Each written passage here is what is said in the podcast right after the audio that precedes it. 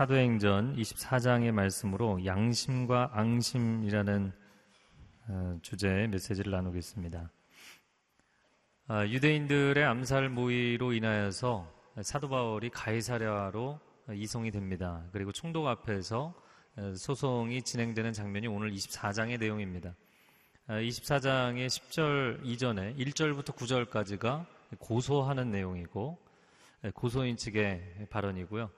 그리고 10절부터 21절까지가 바울의 변론, 그리고 22절부터 27절까지가 벨릭스 총독이 어떤 판결을 내렸는가의 문제입니다. 그래서 전체적으로 세 부분으로 나누어져 있습니다.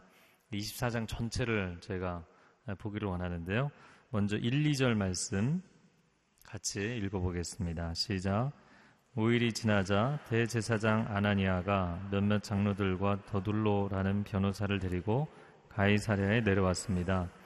그들은 총독 앞에서 바울을 고소했습니다. 더둘로가 그 사건을 벨릭스 앞에 고소해 말했습니다. 우리는 각하의 다스림 아래서 오랫동안 태평성대를 누리고 있습니다. 각하의 성견지명은 이 나라의 개혁을 가져다 주었습니다. 아, 대제사장 아나니아가 바울에 대한 앙심을 품고 아, 저 사람을 잡아야 되는데 공회에서 결정을 내리지 못하자 전문적인 변호사를 대동했습니다. 아, 더둘로라는 이름은 라틴어 이름이기 때문에 학자들이 추정하기는 사도 바울처럼 그는 로마 시민권을 가진 인물이었을 것이다. 아, 그가 웅변가로서 변호의 역할을 합니다. 아, 바울의 탁월한 웅변술에 필적할 만한 그런 인물을 하나 구해서 데리고 온 것이죠. 더둘러가 전문 변호사답게 법정에서 재판관 역할을 하는 총독 벨릭스를 칭송하는 그런 이야기를 합니다. 그러나 2절의 말씀처럼 태평성대를 이루었다든지 개혁을 이루었다든지 그런 내용은 실제 역사에서 하나도 없었습니다. 이거는 다 거짓된 칭찬이었죠. 그럼 어떤 내용으로 고발을 했는가? 5절과 6절의 말씀입니다. 같이 읽겠습니다. 저희가 알아보니 이 사람은 전염병 같은 사람으로 온 세상에 퍼져 있는 유대 사람들 가운데 폭동을 일으키는 사람입니다. 그는 나사렛 이단의 우두머리며 심지어 성전까지 더럽히려고 했습니다. 그래서 저희가 붙잡은 것입니다. 아, 전염병 같은 악한 영향력을 미친다. 두 가지 측면인데 첫 번째는 반제국주의자다. 제국 곳곳을 다니면서 유대인들 아, 구역에서 폭동을 조장한 사람이다. 반란죄는 로마 제국에서 사형에 해당하는 죄목이죠. 자, 두 번째 고발한 내용은 반유대주의자다. 성전을 더럽혔다는 것이죠. 성전 모독죄는 유대 율법상으로 또 사형에 해당하는 죄입니다. 그러면서 어떤 표현을 썼냐면 나사렛 땅의 우두머리다. 물론 오늘 우리말 성경엔 나사렛 이단의 우두머리다 이렇게 되어 있는데요. 원어적 표현으로는 나사렛 당이 맞습니다. 나사렛 당의 괴수다라는 것이죠. 이 나사렛 당이라는 표현은 종교적인 분파로 이해할 수도 있겠지만 당시에 있었던 열심당처럼 정치적인 당파라는 의미를 갖고 있는 것이죠. 더둘로가 아, 말을 잘하는 사람이잖아요. 그러니까 이 나사렛 땅이라는 표현 하나로 어, 두 가지 고발을 한꺼번에 하는 것이죠. 바울을 종교적인 이단아이면서 정치적인 반역자로 예, 몰아세운 것입니다. 자, 로마 법정은 진행 순서가 고소인 측이 먼저 진술을 하고 어, 그리고 어, 이어서 피고인 측이 변론을 하게 되어 있습니다. 그래서 10절에 바울이 변론을 펼치게 됩니다. 10절 말씀 같이 읽습니다. 총독이 바울에게 말하라고 손짓하자 바울이 대답했습니다. 저는 각하께서 몇 년 동안 이 나라의 재판관이셨던 것을 알고 이제 기쁜 마음으로 제 자신을 변호하고자 합니다. 아, 바울도 로마 법정에서 주로 처음 시작할 때 재판관을 인정하는 이 표현을 썼어요. 아, 그가 뭐 까칠하게 나는 당신 인정하지 않는다 이런 표현을 하거나 아니면은 그 표현을 어, 건너뛰지 않았습니다. 그러나 더둘로가 근거가 없는 아첨의 말을 한 것과는 달리 그는 분명한 근거를 가지고 이야기를 했죠. 어, 이 벨릭스 총독이 10년 동안 유대 지역에서 정치적 활동을 했던 경력을 언급하면서 어, 신뢰감을 가지고 내가 변론을 시작하겠다 이야기를 한 것입니다. 어, 그러면 그 변론의 첫 번째 내용이 무엇인가? 11절과 12절 말씀입니다. 읽겠습니다. 제가 예배를 드리러 예루살렘에 올라간 지 12일밖에 되지 않은 것을 각하께서 조사해 보시면 쉽게 아실 수 있습니다. 저를 고소한 사람들은 제가 성전에서 누가 언쟁을 한다거나 회당이든 그 밖의 도시 안 어떤 곳에서도 군중을 선동하는 것을 본 일이 없습니다. 어, 그는 더둘로가 사실 증거할 만한, 증명할 만한 사실에 기초한 것이 아니기 때문에 감정적인 변론을 했던 것보다 훨씬 사실적인 변론을 합니다. 그래서 육하 원칙에 따라 이야기를 했는데 11절에 그 보면 누가 제가 언제 12일 전에 어디서 예루살렘에서 무엇을 예루살렘에 올라가는 것을 그럼 왜 올라갔는가 예배를 드리러 그럼 어떻게 마지막 어떻게 이제 12절에 해당하는 내용인데 어, 한마디로 이야기를 하자면 평화롭게죠. 누구와 언쟁을 벌인 적도 없고 뭐 군중을 소동을 일으킨 적도 없기 때문입니다. 자 그렇게 사건 개요를 진술한 이후에 14절 어, 말씀을 보면 어, 더둘로의 두 가지 그 고발에 대해서 반론을 펼치는 내용이 나옵니다. 14절 읽어보겠습니다. 그러나 제가 가깝게 이것은 시인합니다. 저는 이 사람들이 이단이라고 말하는 그 도를 따라 우리 조상의 하나님을 섬기며 율법과 예언서에 기록된 모든 것을 믿습니다. 첫 번째는 이건 전적으로 종교적인 문제이지 정치적인 이슈, 반제국주의적인 문제가 아니다. 이것을 주장하기 위해서 그가 인정하면서 사실 용어를 바꿔서 표현을 했는데 예, 저들이 이단이라고 표현했지만 사실 나는 이 믿음의 도, 신앙의 도를 따르고 있는 것이다. 아, 그래서 정치적인 당파의 문제가 아니라는 얘기를 한 것입니다. 두 번째는 17절 말씀인데요. 같이 읽겠습니다. 저는 제 민족에게 구제금을 전달하고 예물도 드리려고 여러 해 만에 예루살렘에 왔습니다. 두 번째 반박한 것은 반유대주의적인 의도가 없었다. 내가 만약에 반유대주의자라면 어떻게 가난한 동포에게 구제금을 전달하고 성전에 예물을 드리러 올라갔겠느냐라는 것이죠. 아, 그래서 이 바울은 중간중간에 자신의 무죄를 주장을 합니다. 13절에도 그들이 고소한 내용을 증명할 수 없다. 증거 불충분이다. 이야기를 하고요. 또 18절 하반절에 실제 소요 사건에 내가 개입한 일이 전혀 없다. 19절에는 최초의 고발자들, 고소인 측인 아시아 출신의 그 몇몇 유대인들, 그들은 아예 이 자리에 있지도 않다. 이런 이야기를 했고요. 마지막 20절, 21절에 보면 네 번째로 유대 공회에서도 내가 재판을 받았지만 그때도 죄목을 정하지 못했고 판결조차 내리지 못했다는 것이죠.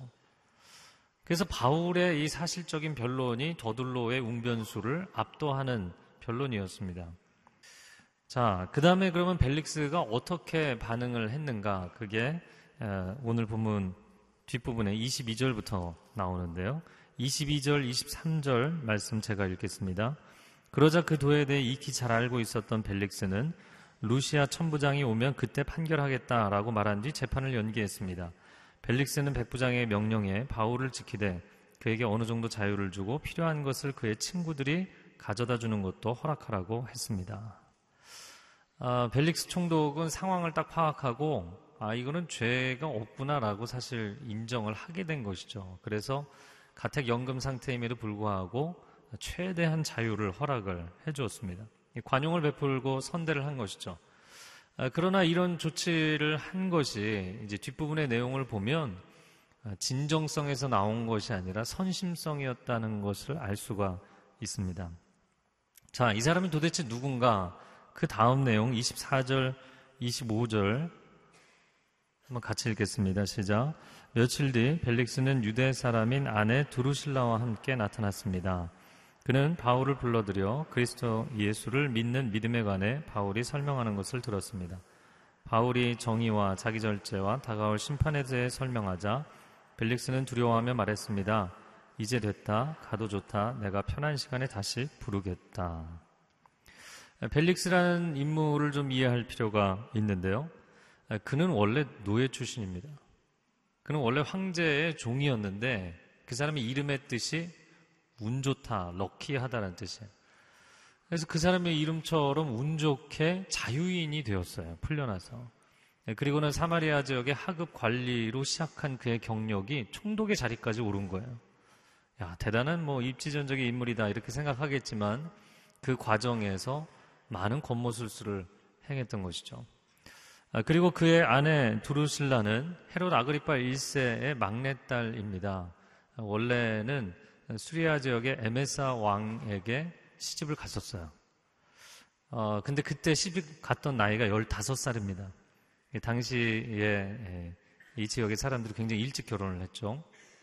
그런데 이 두루실라는 당대 아주 유명한 절세 미인이었어요. 어, 벨릭스가 그녀의 미모에 반해서 결혼한 지 불과 1년 만에 그녀를 유혹해서 이혼시키고 재혼을 한 커플이에요. 충격을 받으셔야 되는데. 어, 그래서 바울을 만날 당시에는 그로부터 한 4년이 흐른 이 미모의 아내 두루실라가 20살 정도 된 굉장히 어린 아내였습니다. 그녀가 유대교 신앙을 갖고 있었기 때문에 아내의 호기심을 충족시켜주기 위해서 이런 자리를 마련한 것입니다. 그런데 바울이, 저는 이 바울을 보면서 정말 이 커플도 정말 충격적인 커플이지만 이 바울의 메시지가 더 충격적인 거예요. 바울이 무슨 메시지를 했나요? 25절에 보니까 정의와 자기 절제와 심판에 대해서 얘기했어요. 불의하게 그 자리에 오른 사람이잖아요. 정의에 대해서 얘기했고요. 불륜으로 이루어진 커플이잖아요. 자기 절제에 대한 이야기를 했고요. 그리고 하나님의 심판이 있을 줄 알아. 하여튼간에 저는 바울을 보면 성격이 정말 꼬장꼬장한 사람이다. 축복과 평안과 구원 이런 얘기 안 했어요. 이게 벨릭스가 마치 세례 요한 앞에서 헤롯이 굉장히 심기가 불편했던 것처럼 심기가 불편해서 그만 듣겠다고 이야기를 한 것이죠. 자, 그래 놓고는 벨릭스 총독이 다시 바울을 또 불러드립니다. 그게 26절인데요. 제가 읽어보겠습니다. 동시에 그는 혹시 바울이 자기에게 뇌물을 바치지 않을까 하는 바람에서 바울을 수시로 불러들여 함께 이야기를 나누었습니다. 왜 자주 불러서 이야기를 했는가? 돈 때문이었다. 자신의 회개는 뒷전이고 포로로 잡아놓은 이 죄수로 잡아놓은 뭐 기결수도 아님에도 불구하고 그에게서 금전적인 이익을 얻을까 하는 마음이 있었다는 것이죠. 오늘날도 무전유죄, 유전무죄라는 말을 많이 합니다. 돈이 없는 게 죄다. 돈이 있으면 있는 죄도 다 변론을 해갖고 덮어버리는 거예요. 그러니까 너가 돈을 쓰고 나한테 뇌물을 주면 내가 너 죄 없는 걸로 해주겠다 이런 것이죠. 그런 의도 때문에 바울을 자주 불러들였지 자신은 하나님 앞에 돌아오거나 회개할 마음은 없었어요. 자, 그리고 마지막 27절입니다. 27절을 같이 읽겠습니다. 2년이 지난 후 벨릭스의 뒤를 이어 보르기오 베스토가 총독이 됐습니다. 그러나 벨릭스는 유대 사람들에게 환심을 사려고 바울을 그대로 감옥에 내버려 두었습니다. 예, 여러분 이런 중대한 사건에 대한 소송권을 로마 법정에서 2년 동안이나 재판을 열지 않고 연기하는 것은 굉장히 드문 일이었다는 것이죠. 그러니까 벨릭스는 자기 직무에 대해서 전심 전력을 기울이지 않았어요. 왜 그랬는가? 유대인들의 환심을 사기 위해. 그들이 미워하는 바울을 풀어놔주면 유대인들이 반발할 것이기 때문에. 아, 결국에 그런데 어떻게 되었는가? 2년 뒤에 로마에 소환됐다는 거예요. 총독의 자리에서 내려오게 되고 로마로 소환됐다. 일반 역사에서는 어떻게 이야기를 하냐면 이 가이사랴의 지배권을 가지고 유대인과 헬라인 사이에 내전이 일어난 거예요. 전쟁이 났어요. 왜 그러냐면 가이사랴잖아요. 시저. 이 시저의 이름을 딴 이 가이사랴는 로마 군대가 주둔하는 핵심 도시였고 동시에 헤롯의 궁이 있는 유대인들에게도 헬라인들에게도 굉장히 탐이 나는 도시였던 것이죠. 그래서 그 주도권을 놓고 막 싸움이 벌어진 거예요. 그런데 이 총독 벨릭스 입장에서도 헬라인들이 주도권을 가져야만 자기 이권이 보호되거든요. 그러니까 자기 이권 때문에 수리아 군대를 투입시켜서 수많은 유대인들을 살해하고 투옥시키고 약탈했어요. 아, 그게 이제 사회적인 큰 문제가 되어서 유대인들이 로마까지 가서 총독을 고발했어요. 그래서 이 자리에서 내려오게 된 것이죠. 그래서 이 벨릭스의 인생을 정리를 해본다면 오늘 설교의 제목이 양심과 앙심이잖아요. 그래서 마음심자로 표현을 해본다면 그는 양심의 가책은 느끼면서도 물질과 권력에 대한 탐심, 여자에 대한 흑심, 이거 포기하지 못한 사람이었고 선심은 썼지만 진심이 아닌 사명의 전심을 다하지 않는 인생의 진정성을 상실한 사람이었다라는 것이죠. 별로 재미가 없어요? 아, 사실 이 벨릭스라는 사람은 네로처럼 그렇게 악인은 아닙니다. 뭐 세례 요한을 처형시켰던 어, 헤롯같이 그런 악인도 아니에요. 그냥 붙잡아두고 돈을 뭐 적극적으로 빼앗지도 못하고 그냥 돈을 줄까 해서 2년 동안 들락날락 시킨 사람이었어요. 당시의 전형적인 로마 정치인이었습니다. 자신의 권력을 이용해서 적당하게 권력과 부와 쾌락을 누리고 있었던 사람. 그래서 오늘날 아, 현대 크리스찬들도 세상으로부터 이런 유혹과 압박을 끊임없이 받고 있죠. 어떤 신학자는 2년 동안 중요한 결단을 내리지 않았던 결정을 유보했던 아, 이 사람의 행동에 대해서 펠릭스 신드롬이다. 벨릭스 증후군이다. 이렇게 표현을 했어요. 오늘날 현대인들은 결정장애에 빠져 있다. 이렇게 이야기를 하죠. 중요한 결정을 내려야 되고 무엇이 옳고 그런지를 아는데 지금 상황 논리에 빠져서 그걸 결단을 내리지 않는 거예요. 여러분, 우리가 인생을 살아가면서 도대체 왜 이런 문제에 빠지는가? 그것은 양심이 있기는 한데 이 양심을 지키기가 너무나 어려운 시대에 살고 있기 때문이죠. 때로는 탐심과 흑심에 빠지기도 하고, 아, 때로는 앙심에, 분노에, 원수를 갖고 싶은 마음에 사로잡히기도 하기 때문입니다. 또 하나님을 진심으로 사랑하지 않기 때문에 진심이라는 표현. 요즘 한국 사회에서 제일 많이 사용하는 키워드 중에 하나가 진정성이죠. 네. 아내한테 무슨 말을 해도 진정성이 없다. 뭐 이렇게 혼나기도 하고 이 진정성이 그러니까 세상은 화려한데 중심이 담기지 않은 진심이 느껴지지 않는 끊임없이 이 화려한 세상 속에 사람들의 마음은 실종된 그리고 하나님이 주신 사명에 전심을 다하지 않는 인생 이렇게 흘러가는 것이죠. 그럼 어떻게 살 것인가? 오늘 사도 바울이 그의 변론의 내용 중에 가장 핵심적으로 했던 내용이 바로 16절 말씀입니다. 같이 읽겠습니다. 시작. 그렇기 때문에 저는 하나님과 사람 앞에서 양심을 간직하려고 애쓰고 있습니다. 하나님과 사람 앞에 거리낄 것 없는 흠 없는 양심을 양심을 유지하며 살려고 애를 쓰고 있다. 여러분 사도 바울이 이 사람 복음주의자잖아요. 내가 복음을 붙들고 살려고 애를 쓴다. 성령의 감동하심을 붙들고 살려고 애를 쓴다. 뭐 이렇게 표현되어 있지 않고 양심을 온전히 지키려고 애를 썼다. 아, 그 로마의 법정이 그 피고인의 의도, 의중을 굉장히 중요하게 생각했다고 합니다. 그래서 그가 뭐 가벼운 경범죄 같은 이런 경우에는 내가 악한 의도가 없었다. 이걸로 어필이 되는 법정이었어요. 그렇기 때문에 선한 의도에 대해서 어필하고자 하는 뜻도 있었을 것입니다. 그러나 우리가 아는 것처럼 정말 사도 바울은 하나님 앞에서나 사람 앞에서나 자기 자신 앞에서 한 점 부끄러움이 없이 인생을 살아왔던 사람이에요. 그래서 이 고백을 한 것이죠. 자, 그러면 과연 우리는 이 바울의 고백을 할 수 있는가? 그런 삶을 살고 있는가? 오늘 설교의 제목이 양심과 앙심입니다. 발음을 잘 하셔야 되는데요. 양심과 앙심에 대해서 먼저 비교해서 생각을 해보겠습니다. 양심의 사전적 정의를 찾아보니까 옳고 그름, 선과 악을 구별하는 도덕적인 마음이다. 이렇게 되어 있어요. 가령 갖고 싶은 물건이 생겼어요. 그러나 도둑질까지 하려고 하지는 않죠. 왜냐하면 양심상 그것이 그릇된 것을 알기 때문입니다. 또한 자녀를 훈육할지라도 과도하게 분노를 쏟아놓는다든지 아이를 학대하는 정도까지 가면 나중에는 굉장히 마음이 어려워지게 돼 있어요. 왜냐하면 양심이 그것이 문제가 있다는 것을 얘기하기 때문이에요. 훈육은 옳은 것이지만 비난과 정죄와 아동학대는 옳지 않다라는 것을 양심이 이야기하기 때문입니다. 반면에 자 양심을 보았는데 이번에 앙심을 보면 앙심의 사전적 정의는 개인적인 원한 때문에 안갚음을 하려는 마음이다 이렇게 돼 있어요. 아, 성경 어디를 보아도요 앙심을 품고 살아라 앙심을 쏟아넣어라 이렇게 얘기한 적이 없어요. 성경에 사용한 용례가 있는가 그래서 앙심이라는 단어를 쳐봤는데 성경에 앙심이라는 단어는 처음부터 끝까지 한 번도 안 나와요.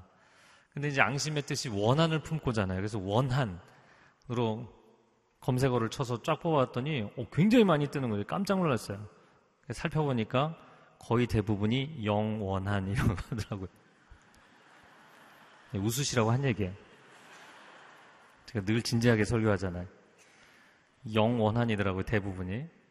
아, 그런데 그 중에서 진짜 원한의 의미로 사용된 경우에는 상당 부분이 어떻게 쓰였냐면 과부나 가난한 자들, 소외된 자들이 원한을 즉 억울한 상황을 갖고 있을 때 그것을 풀어주라는 말씀이었어요. 아, 당신의 능력, 당신의 지위, 당신의 권력을 이용해서 원수를 갚아라, 보복해라, 안 갚음을 해라 이런 표현은 성경 어디에도 없습니다. 자, 그런데 제가 양심과 앙심을 묵상하다 보니까 차이점이 있더라고요. 그건 뭐냐면, 앙심은 품는다고 표현을 합니다. 앙심은 품는 것이고, 양심은 본래적으로부터 양심적인 거예요. 그래서 양심이라는 것은 본래부터 주어져 있는 것이지만, 앙심이라는 것은 누군가가 주는 거예요. 앙심, 탐심, 흑심, 사심, 이런 거는 다 밖에서 누군가가 우리에게 뿌려주는 거예요. 양심은 하나님이 당신의 형상대로 우리를 창조하신 우리 마음 안에 있는 선한 마음밭을 이야기하는 것입니다. 모든 사람에게 주어진 것이에요. 그러나 앙심이라는 것은 사단이 가라지를 뿌려서 황폐하게 만들어 버린 병든 마음의 상태를 이야기하는 거예요. 지금 유대인들이 진리에 대한 관심이 없죠. 이게 진정성이 없어요.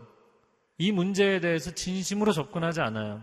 그들은 오직 앙심을 품고 바울을 어떻게든 죽이겠다고 달려드는 것이죠.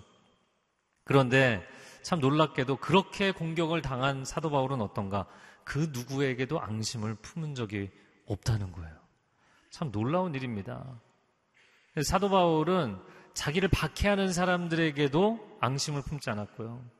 정의로운 재판을 해줘야 되는데 이렇게 직무유기하고 있는 정치인에 대해서도 앙심을 품은 적이 없고요. 심지어 자기 동역자들 가운데 자기를 미워했던 사람들에 대해서도 앙심을 품은 적이 없어요. 그래서 빌립보서에 보면 좋은 의도든 나쁜 의도든 주님이 증거된다면 나는 기뻐하겠다. 이 사람 조금 약간 어리 빠진 사람 아닌가? 근데 이 사람은 앙심을 품지 않았어요. 여러분 크리스찬으로서 우리가 어떻게 살아갈 것인가? 예, 기독교 윤리라고 하는 것이죠. 근데 여러분 기독교 윤리를 자꾸 이런 케이스에서는 어떻게 행동하고 저런 케이스에서는 저렇게 행동하고 이런 것으로 판단합니다. 아니요. 크리스찬이 어떻게 살 것인가의 문제는 행위의 문제가 아니라 마음의 문제입니다. 양심의 문제예요. 그래서 오늘 벨릭스 총독의 케이스를 보면서 네 가지를 권면하고 싶습니다. 첫 번째는 앙심을 품지 마십시오. 만약에 여러분 가운데 직장의 상사, 동료, 아니면 가족의 그 누구에게든 앙심을 원한을 품고 있는 분이 계시다면 오늘 내려놓으시기 바랍니다. 여기 오시면서 차 타고 오면서 부부간에 싸우신 분들 끝나고 나가면서 내가 풀어버리라 이런 생각 내려놓으시기 바랍니다. 앙심을 품는 순간 사람은 눈이 멀게 돼 있어요. 옳고 그름의 문제가 중요하지 않고요. 이 순간에 하나님이 뭘 기뻐하시냐 그것도 중요하지 않고요. 복수는 나의 힘, 충만한 에너지가 막 분노가 얼마나 큰 에너지인지 몰라요. 그래서 막 분노에 사로잡혀서 사람이 굉장히 열심히 활동합니다. 여러분 조직 안에서 온갖 불법과 편법을 행하고 끊임없이 사람들을 괴롭히고 인신 공격하는 그런 이상한 자들이 있어요.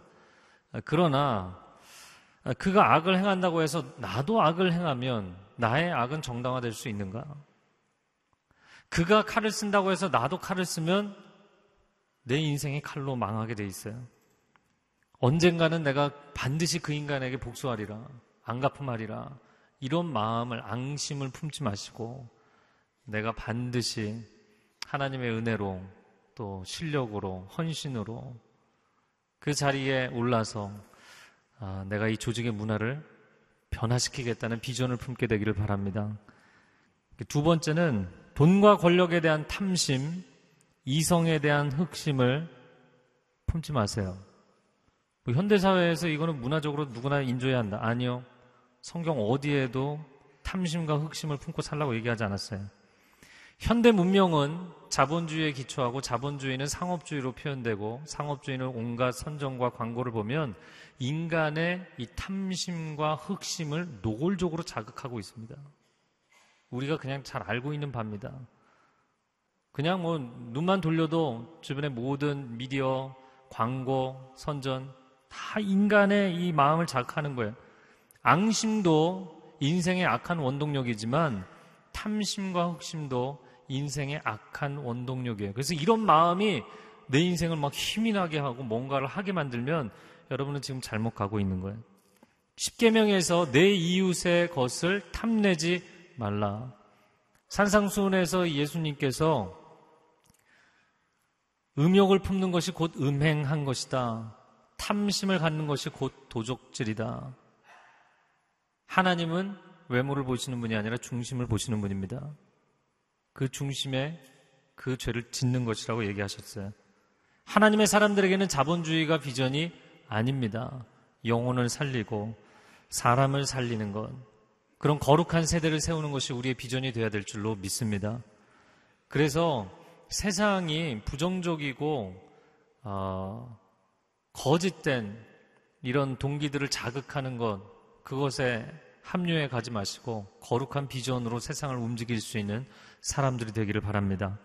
세 번째는 선심성 언행을 자제하고 진심을 쏟는 삶을 사시기 바랍니다.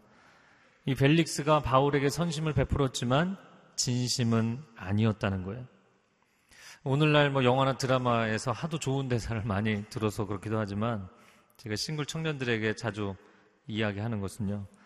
로맨틱한 선심성 발언으로 환심만 사지 말고 진정성이 있는 교제를 하라는 거예요. 부부간에 서로가 원망과 불평에 대해서 이례적으로 일시적으로 덮어버리기 위해서 선심성 공약을 하는 것으로 끝내지 마시고 진정성이 있는 사랑한다, 미안하다, 고맙다. 진정성이 있는 고백을 하셔야 된다는 것입니다. 언어는 언어의 표장, 포장보다 진실한 내용이 중요합니다. 아, 너무나 이 시대가 포장은 화려한데 영혼의 심장은 잃어버린 세대가 되었어요. 그러나 성경에 하나님이 계속 반복해서 하시는 말씀, 하나님은 정직한 자를 기뻐하십니다. 네 번째입니다. 사명의 자리에서 전심을 기울이십시오. 이 벨릭스가 총독으로서 자신에게 주어진 2년이라는 기회를 다 허비해버렸어요. 정의롭게 세상을 이끌어갈 수 있는 기회들을 계속 유예했어요. 그것이 자기 개인에게 도움이 될 거라고 생각했죠. 그러나 결국에는 재판을 연기하다가 자신이 공의의 심판을 받게 되었습니다. 우리에게 주시는 메시지는 여러분을 세워놓은 그 자리, 가정이든 일터이든 교회 공동체이든 여러분을 세워놓은 그 자리에서 정의를 세울 수 있는 그 역할의 자리임에도 불구하고 그걸 하지 않고 계속 연기하면 결국에 당신이 그 심판을 받는 날이 오게 된다는 것입니다. 만약에 사명자의 자리에서 전심전력을 다하지 않으면 그 사명자의 자리 자체를 잃어버리는 날이 온다는 것이에요. 오늘날 우리가 우리에게 주신 이 사명에 집중하지 못하는 경우 얼마나 많은지 모르겠어요. 아, 그것은 우리 중심을 지키지 못하기 때문이고요. 물론 너무 많은 다양한 정보. 아, 예전에는 다방에 가서 커피 시키면 그냥 커피 한 잔이지 뭐 다른 게 없었잖아요. 지금은 메뉴가 수십 가지잖아요. 또 전문적으로 조회가 있는 분들은 뭐 수백 가지를 알잖아요. 그러니까 이 다양한 정보 때문에 사람들이 결정을 못 내리는 결정장애가 생기고 또 한 가지는 지나친 엔터테인먼트. 어, 여러분 SNS, 미디어, 인터넷, 스마트폰 중독되지 마시기를 바랍니다. 여러분 정말 심각한 문제는 중독이 아니고요. 자기 인생을 살 수가 없다는 거예요. 그거에 마음이 팔리고 시선이 팔려서 정작 내 인생에는 집중하지 못해요. 내 인생에는 전심전력하지 못해요. 그 저희 큰아들은 이제 사춘기가 되어서 굉장히 무게를 잡고 많은 얘기를 안 하려고 해요. 그러나 저희 둘째는 막 계속 뛰어다니면서 늘 얘기를 하는데 둘째랑 어제 밤에 이야기를 하는데 너무 재밌었어요. 어, 자기가 뭐 야구를 하는데 홈런을 두 번을 때려서 뭐 그런 자랑을 하더라고요. 지금 제가 아들 자랑하는 거 아니에요. 그 둘째가 막 신나게 이야기를 하더라고요. 그래서 아 우리 월요일날 무슨 뭐, 하, 뭐 할까 그래서 오늘 그러면 야구 좋아하는 야구장 같이 갈까 아빠랑 그랬더니 아니 아빠 나는 야구 경기를 보는 건 좋아하지 않아요. 나는 내가 야구하는 걸 좋아해요. 얘는 한시도 가만히 있지 못하거든요. 한 숟갈 먹고 그 다음에 뛰고 또 한 숟갈 먹고 뛰고 태권도 한 번 하고 이거 해야 되거든. 여러분 오늘날 수많은 사람들이 구경꾼의 인생으로 전락했습니다. 자기 인생을 살지 못합니다. 자기 인생에는 집중하지 않습니다. 시간이 없다고 이야기합니다. 그러나 사실 우리는 투머치 엔터테인먼트, 너무나 많은 정보와 엔터테인먼트에 우리의 마음과 시선을 다 빼앗겨 버렸어요. 여러분, TV 없어도 인터넷 없어도 뭐 스마트폰 없어도 살 수 있어요. 저희 집은 TV를 없앤 지 오래돼 갖고 할렐루야. 너무나 자유로워요. 어, 여러분의 삶이 여러분의 삶에 집중할 수 있는 그런 축복이 있기를 바랍니다. 하나님은 여러분이 여러분의 인생의 주인공이 되기를 원하세요. 갈라디아서 5장에 나오는 성령의 아홉 가지 열매 중에 여섯 번째 열매가 무엇이냐면 양선입니다. 영어로 NIV, NSB, KJV 다 goodness라고 돼 있어요. 선합니다. 선함. 선한 마음을 갖게 된다. 여러분 우리가 하나님의 자녀가 되고 성령께서 내주하시면 선한 마음을 품고 악한 것을 거부하게 된다는 거예요. 이게 자, 자동적입니다. 로마서 16장 19절 하반절 같이 읽겠습니다. 너희가 선한 데 지혜롭고 악한 데 밀어나기를 원하노라. 아멘. 그래서 하나님을 바라는 신앙은 하나님만 바라보는 것이 아니라 선한 것만 추구하는 것이 아니라 삶에서는 양심으로 표현됩니다. 악한 것을 거부하게 되어 있습니다. 그래서 이 신앙과 양심을 합치면 신앙 양심이죠. 신앙과 양심은 따로 갈 수가 없다는 거예요. 저를 한번 따라해 보세요. 신앙 양심. 그래서 사도 바울이 크리스찬의 윤리에 대해서 집중적으로 이야기했던 고린도전서 8장, 9장, 10장을 보면 놀라운 표현이 나옵니다. 그거는 양심을 따라 이런 표현이 계속 나와요. 이런 말씀을 따라 성령님의 감동하심을 따라 이렇게 얘기를 할 것 같은데 그거 뭐라고 얘기했냐면 어떤 걸 결정할 때 양심을 따라 결정하라는 거예요. 가령 이런 것입니다. 어떤 분들은 이제 목회자들이 찾아와서 성경 어디에 그걸 하지 말라고 명시적으로 써 있냐? 이 정도는 괜찮지 않냐? 이렇게 질문하세요. 왜 그런 어려운 질문들을 하시나요? 목회자에게 면죄부를 받으려고 하지 마시고 양심을 따라 행하십시오. 이게 성경에 제가 답을 회피하는 것이 아니라 성경의 권면입니다. 크리스찬이라면 선과 악의 기준이 그 사람의 양심에 새겨지게 돼 있다는 거예요. 처음 하나님의 형상으로 지음받을 때 주어진 그 양심의 기능이 살아난다는 것입니다. 네. 저 혼자 흥분하는 것 같은데 제가 왜 이렇게 흥분하냐면 하나님이 세상을 창조하시고 하나님의 형상들인 인간을 다 홍수로 쓸어버리셨잖아요. 그래서 신앙생활 하면서도 나는 아직도 홍수가 이해가 안 된다. 도대체 왜 그러셨느냐? 이렇게 얘기하는 분들이 있어요. 근데 창세기 6장 5절에 보면 이유가 나오는데 여호와께서 사람의 죄악이 세상에 가득함과 그의 마음으로 생각하는 모든 계획이 항상 악할 뿐임을 보시고 홍수로 세상을 그 아름다운 첫 번째 창조의 세상을 쓸어버리신 결정적인 이유는 인간의 양심의 기능이 정지해버렸기 때문이에요. 인간이 인간다운 존재의 핵심 기능이 양심인데 이 양심의 기능이 정지해버린 거예요. 무엇이 선이고 악인지를 아는데 선 항상 항상이라고 표현되어 있습니다. 100번이면 100번 선을 포기하고 악을 선택하는 역기능, 더 이상 하나님의 형상이라고 얘기할 수 없는 괴물이 되어버린 오늘날 현대사회에서 일어나고 있는 수많은 사건들을 보십시오. 아니, 그냥 우리 자신을 보십시오. 오늘날 현대인들은 선심과 앙심과 탐심에 빠져서 살아갑니다. 선심을 베풀면 자기의에 빠지게 되고요. 앙심에 분노에 가득 차서 사는 사람들도 있고요.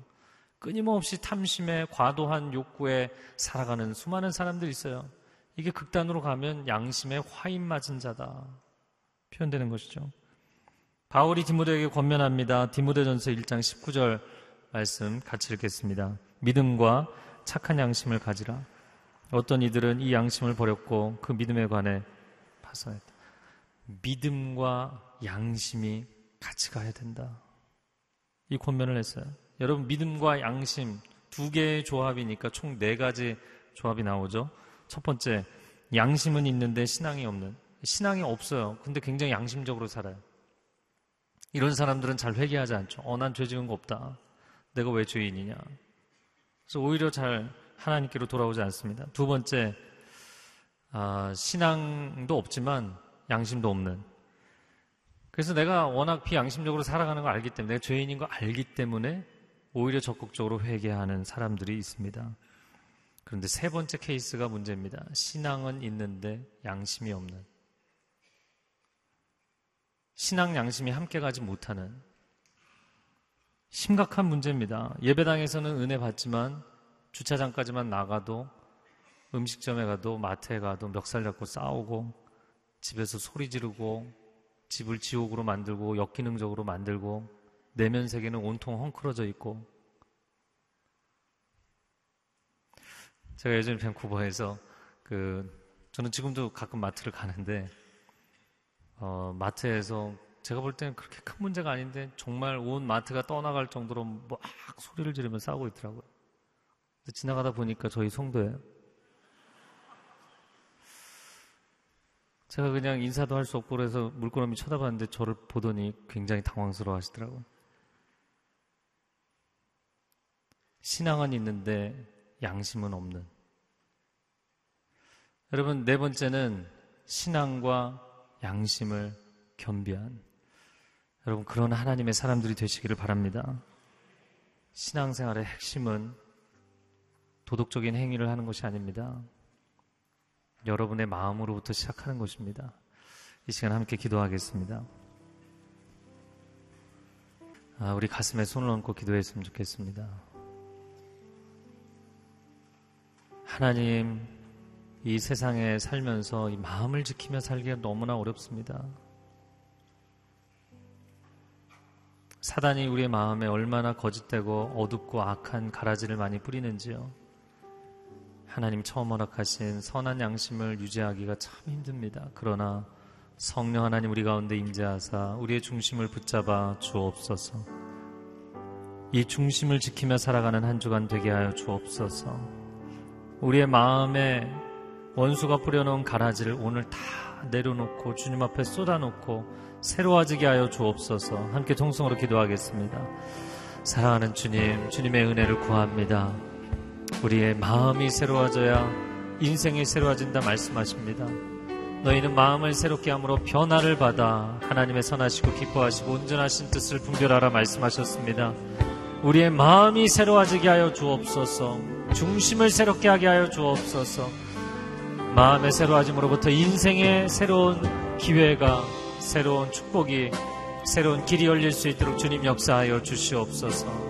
하나님 우리 안에 어두운 마음, 거짓된 마음, 더러운 마음, 악한 마음 주님 앞에 다 쏟아놓고 주의 보혈로 치유되고 씻어지는 역사 있게 하여 주옵소서. 중심을 보시는 하나님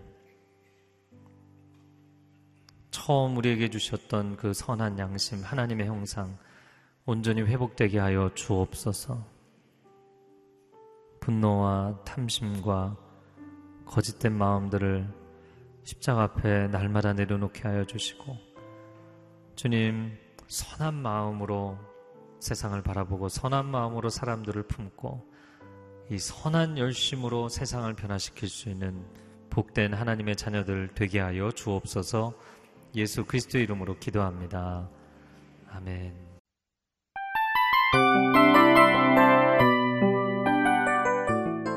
이 프로그램은 청취자 여러분의 소중한 후원으로 제작됩니다.